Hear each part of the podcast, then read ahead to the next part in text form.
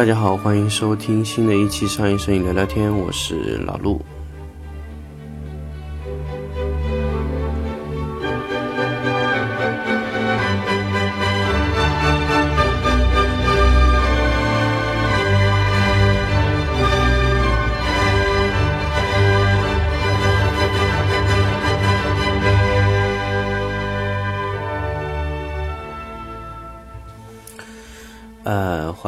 家来到新的一期这个商业摄影聊聊天。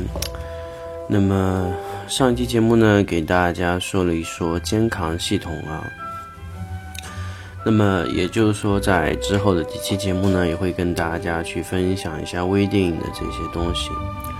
那么这期节目呢，跟大家分享一个斯坦尼康那个这个在微电影上用的非常多的一套系统。啊，嗯，一般呢，像我现在这样的播音的声音啊，一般都是在比较晚的时候。那么，首先呢，我也会保证声音的话控制在一个比较好的状态，所以会稍微偏低沉一点，希望大家会喜欢这样的声音啊。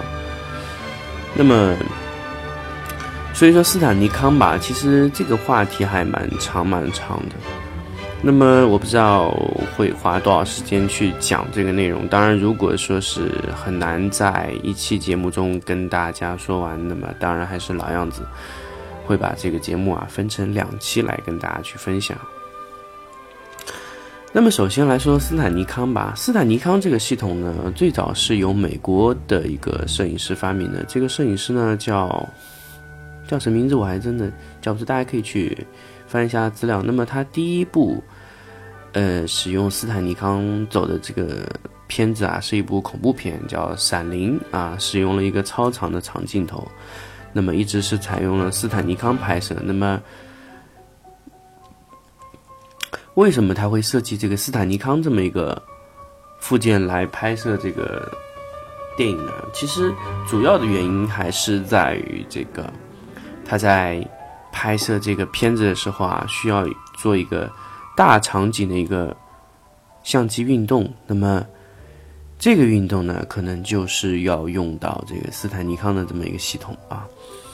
那么斯坦尼康的系统呢，就是让你在快速运动、前进、跑步这种状态下，保证摄影机的稳定。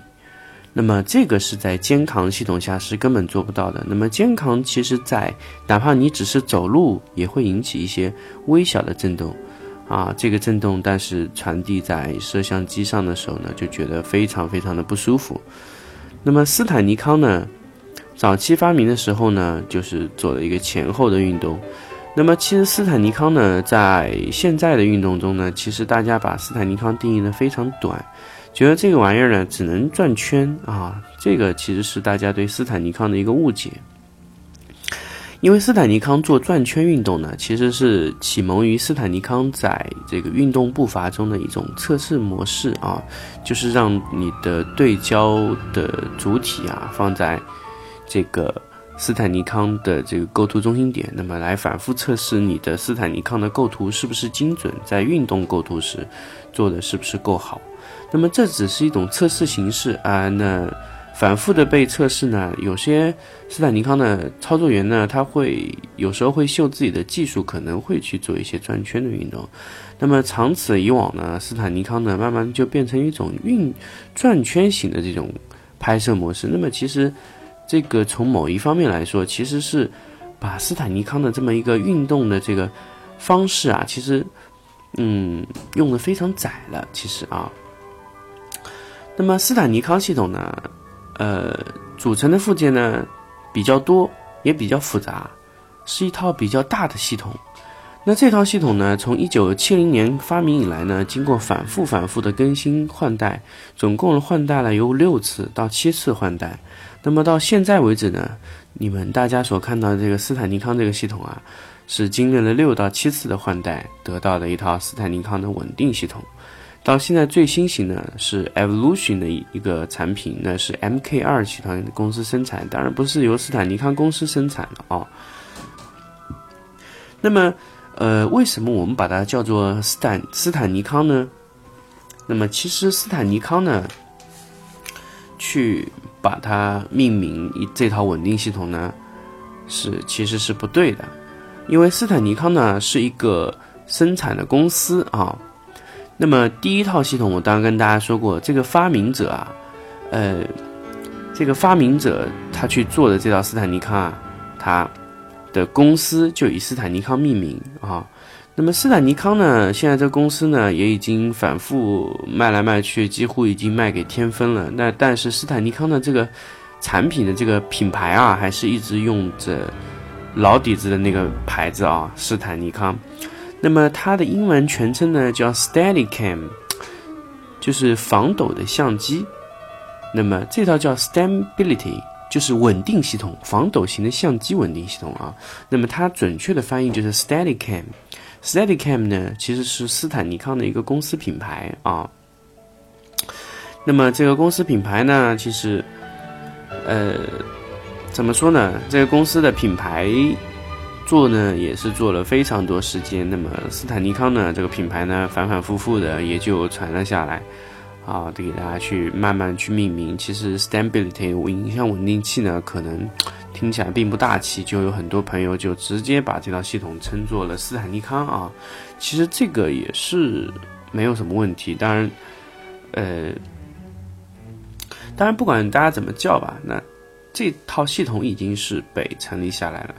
那么斯坦尼康呢，其实他自己公司呢也有生产两种形式的斯坦尼康的稳定器啊。那么其实其他品牌也是在生产的。那么像 Evolution 呢？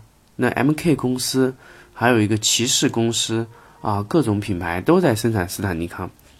那么其实它不叫斯坦尼康，应该准确的来说，如果是其他品牌生产的，那就应该不叫斯坦尼康，而应该直接称为 Stability，就是影像稳定系统。OK。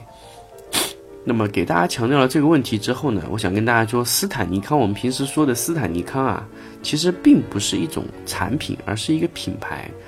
那么，斯坦尼康呢，它公司呢生产过两种稳定器，那么一种是 I 型，就是大家比较看得多的，就是直感型的稳定器，那么上面是托板，下面是配重块，那么这种是我们现在用的比较多的。还有一种，它是它的简化版，啊，是一个 V 型的，就是。相机是在上面，下面是做了一个 V 型的一个配重模式啊。那这个配重模式呢，其实调节起来比较麻烦，然后呢不能控制左右方向，然后操作起来也不是很方便。所以这个其实已经现在已经基本被淘汰了吧？应该是短期使用过的一段时间，因为我早期使用过这样的稳定器啊，它是使用一些钟摆效应做到的。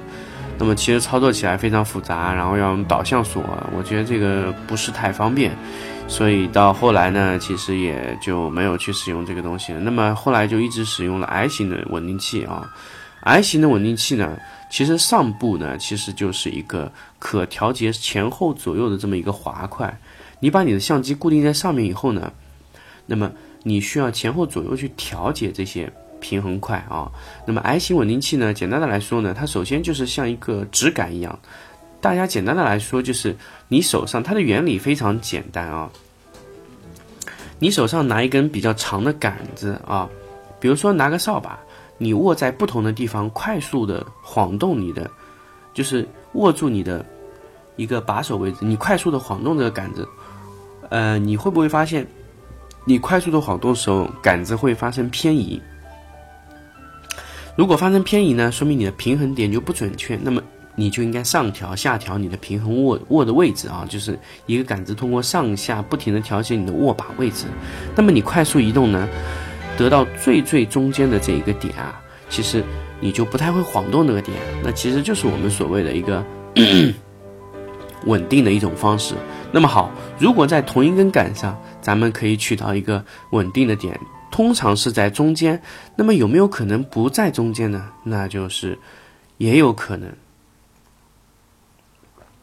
那么这种可能我们要去怎么去做呢？假设我把一个杆子下面装装上一个比较重的一个东西，比如说我给它装一个扫把在上面啊，那么你再去晃动的时候，你就会发现它不会在中间，那么通常呢就会在稍微中间靠上一点点的位置，为了平衡这个这个下部的这个配重啊，所以就会去做。那么如果下面有重量，上面也增加重量呢，那么你会发现那个平衡还是能缩回到中间。那当然是上下的配重比较相同的情况下，所以其实你的。大家可不可以理解？就是你要运动一根直杆，让它稳定、快速运动不晃动啊，不会产生这种钟摆型的晃动。唯一的原因就是上下的重量相同，然后力矩相同。这个其实和一个杠杆的道理是很像的。我们在上面增加重量和下面增加重量的时候，我们要让它不动。首先的原因呢，就是首先的目标就是让做到上面和下面的重量。虽然不同啊，但是上面的重量加上它的力臂和下面的重量加上下边这边的力臂啊，要相同，也就是说上下的力矩要相同。这样时候你快速运动的时候呢，才不会产生钟摆效应。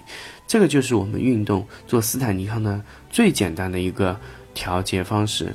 那么我们在测试这个的时候呢，首先我们还是要靠。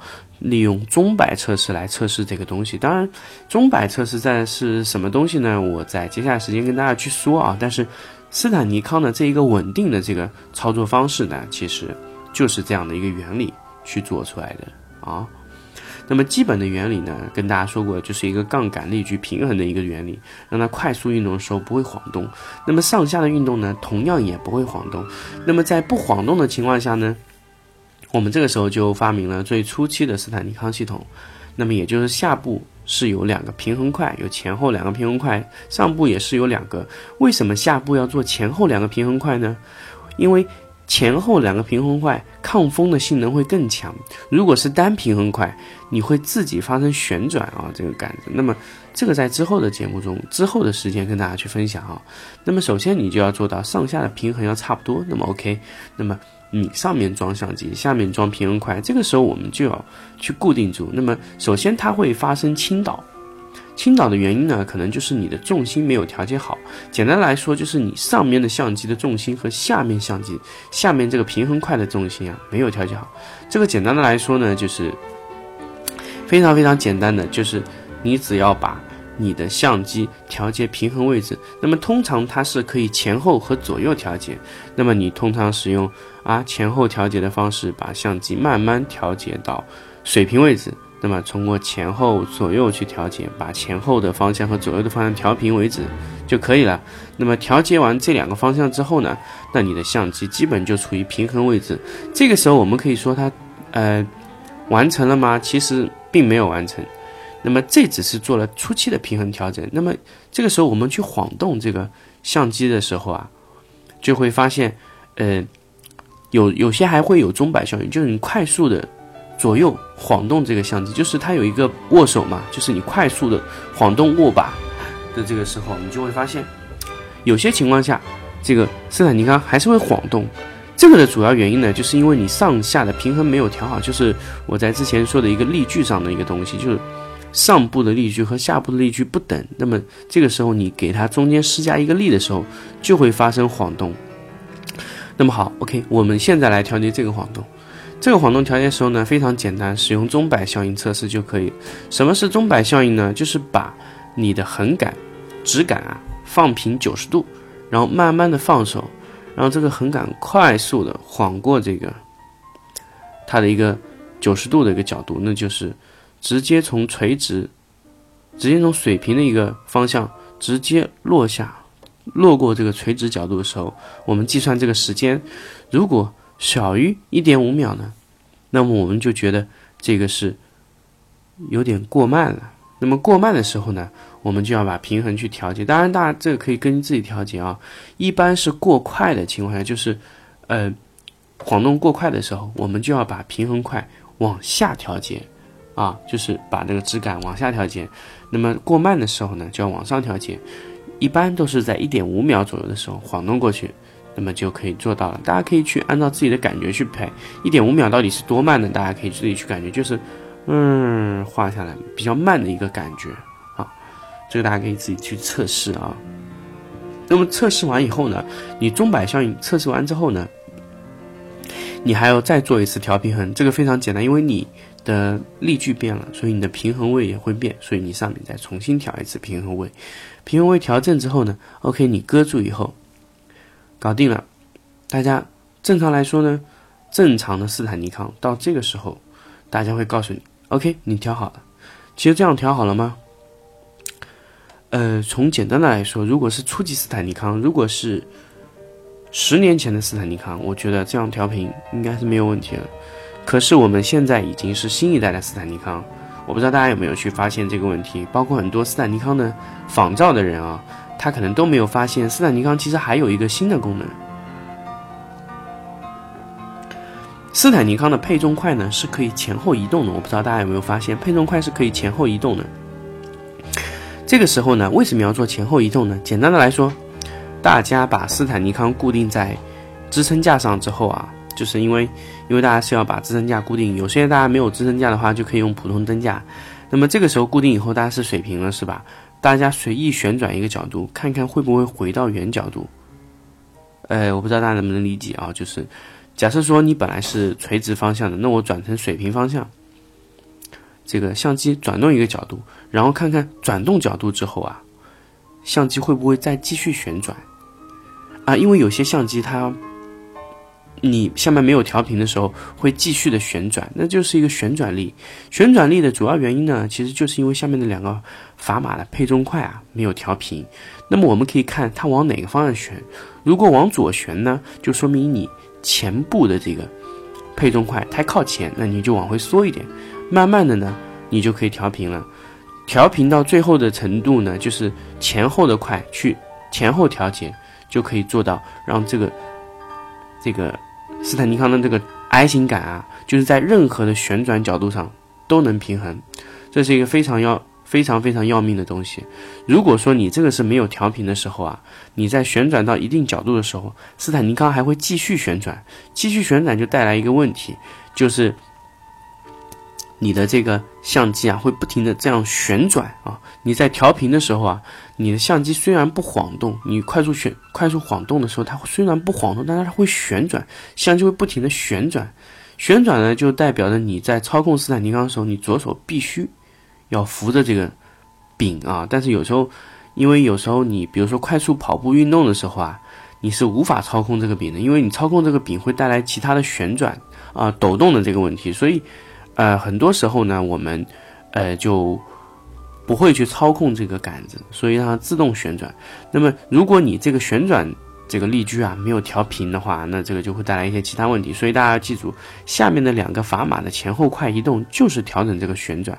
这个砝码块呢，调整完之后呢，就基本完成了。那么。再说回来，有些斯坦尼康是不用调节这个旋转的，为什么呢？因为它前后的配重重量是一样的。但是如果你前后的配重改变了，为什么说改变呢？因为斯坦尼康呢，有时候会在下部啊装一个监视器，后面装个电池，那么装了以后呢，就会带来配重的。质量不同，所以这个时候你就要去做一个调平衡啊，因为因为因为它这个重量是不同的，所以有些 I 型杆的话，你就要合理去调节前后的重量，然后把它调到不旋转的这么一个问题啊。那么这个时候又说到说回来一个问题啊，斯坦尼康的一个监视器的问题，因为有时候你操控斯坦尼康时候啊，如果你是只是用手操作的话，可能你。就会让监视器在你的正面，那么你在侧面的时候你就无法工作，这其实问题也就来了，就是你没有监视器的情况下，你无法看到画面，啊，这个时候就比较麻烦，所以这个时候你是需要一个监视器让你一直看得到画面的，所以这个时候你就应该在斯坦尼康的下部做一个监视器。当然，你如果其他的跟呃斯坦尼康系统的话，就可以在不同的位置去安装监视系统，那么。这个就非常非常的简单。那么，斯坦尼康的这个呃系统啊，其实就是呃准确的来说呢，就是你要去安装不同的监视器的位置啊。那穿过杆子会有一些头出来，有些插座。那么你接上不同的线，就可以完成斯坦尼康基本安装的。这就是一个监视器的安装。那当然，你在 Tango 这种类似于平衡的这个。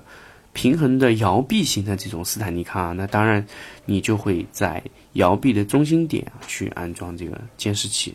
那当然这个位置看，按照操控员的这个实际的操作这么一个方向啊。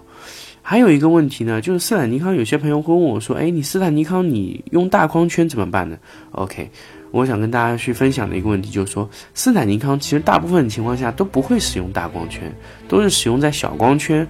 好，还有一个快速的一个呃，这个这个一个小光圈加上。广角，这个时候呢，景深非常长，所以你也不但要担心这个跟焦的一个问题啊，因为这个时候是因为人是无法跟焦，大家其实操作过的时候就会发现，因为你没有多余的手去跟焦，那么跟焦这个问题呢，就会产生一个非常大的问题，因为跟焦，等于大家知道，你一旦变焦，会发生重心偏移啊，重心偏移呢，你又会产生其他的问题，那么这个时候呢？你要跟焦或者变焦的这么个情况啊，你就必须有跟焦源啊。跟焦源呢，就是要做一个大范围的甩动跟焦。那么这个跟焦当然是用 WiFi 型的跟焦器，所以这个就是在上一期节目跟大家去做的一个无线跟焦系统的一个介绍啊，就是说主要是用在斯坦尼康上，因为你无法操作嘛，那你必须用无线跟焦，那么用另外一个跟焦源来帮你跟。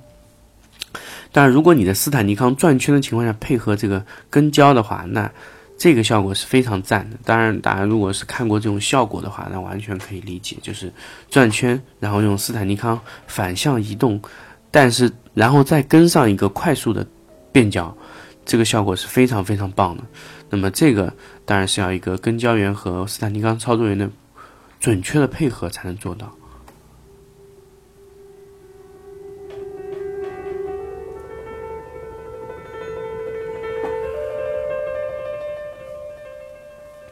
那么这种跟焦呢，其实照理来说，其实操作起来也是非常非常的复杂，但是也是非常炫的一种效果。当然，这个就要涉及到一个跟焦。那么大家想想，如果一个变焦会带来什么问题呢？变焦会带来重心偏移啊。那么你在重心变焦的时候呢，那你首先就是要有一个砝码配重块的快速移动，就是你重心偏移了之后呢，你底下的那个配重块就要前移和后移，这就是一个非常非常大的问题。那么这个问题呢，在斯坦尼康新式的最新一代的系统上也解决了。这个当然不是最新代，是前一代的系统上解决。那它使用什么方式来解决呢？它在斯坦尼康的 I 型杆的下部增加了一个配重块，啊，是一个平衡的配重块。如果你的跟焦系统呢，如果你的这个跟呃变焦系统啊往前移，重心会往前跑，那么它会有一个相应的配重块往后移动，然后。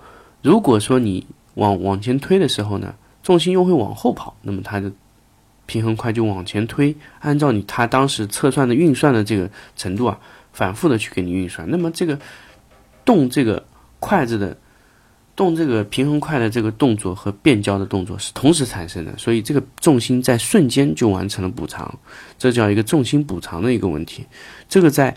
呃，有些胶片拍摄的时候也会出现这个问题。胶片拍摄因为快速片拍摄的时候，它的胶片会慢慢的往前跑，那么重心往前倒，那么你相应的你的配重块就要往后移来补偿这个胶片差，这就是非常非常简单的一个问题。因为你快速走片，一分钟可能要走掉，呃一千多张片，那么重心会马上前移，那么这个时候你就要你的配重块反复后移。那么这个问题其实，在初期就已经解决，但是当时只是用在电影系统上。那么现在慢慢的也会用在这个普通的这个微单系统上面。当然现在是，呃，现在没有成熟这个这个这个东西。当然现在大家对无线跟焦倒是已经做到了，但是这个配重块的前后移动啊，这个我现在还没有看到一些公司去生产。当然这个是非常非常重要的一个环节。这个的问题一旦解决了呢，斯坦尼康的系统呢，整个会走上一个新的台阶。我们现在了解的斯坦尼康呢，应该是属于前三代的系统。那么之后呢，大家如果会关注斯坦尼康的话，它会慢慢的增加这个斯坦尼康的系统，因为斯坦尼康它自己有个 G 七零的系统，已经更新到第七代了。那么因为它的这个整体的运作方式是非常非常完美、非常完整的，因为包括配重的补偿，包括平衡的移动。反复的摇臂运动，它都已经解决了一个动平衡的问题。那么现在呢，其实有很多呃其他的一些斯坦尼康的补偿系统，但当然 I 型的这个操作其实也是一个非常方便的，因为 I 型的话可以长时间运动，那么其他一些手持所谓是这种圆盘型的这种，其实它是没有呃没有经过非常多的多年的测试，所以这种斯坦尼康呢，准确的来说还是呃。不够稳定，不够成熟，所以大量斯坦尼康摄影师是不愿意使用那种斯坦尼康方式的，呃，所以他更喜欢使用斯坦尼康原原原本的这么一种 I 型的质感，这种运动方式是比较被大家接受的，呃，那么今天花了这么长的时间跟大家去介绍了直感型的爱斯坦尼康系统。那么也没有跟大家去介绍手臂、机械手臂和机械背心啊。那么这个时间呢，就留在下一期节目跟大家继续分享这个背心这么一个啊内容。那么今天的节目呢，就先说到这里。那么我们下期再见。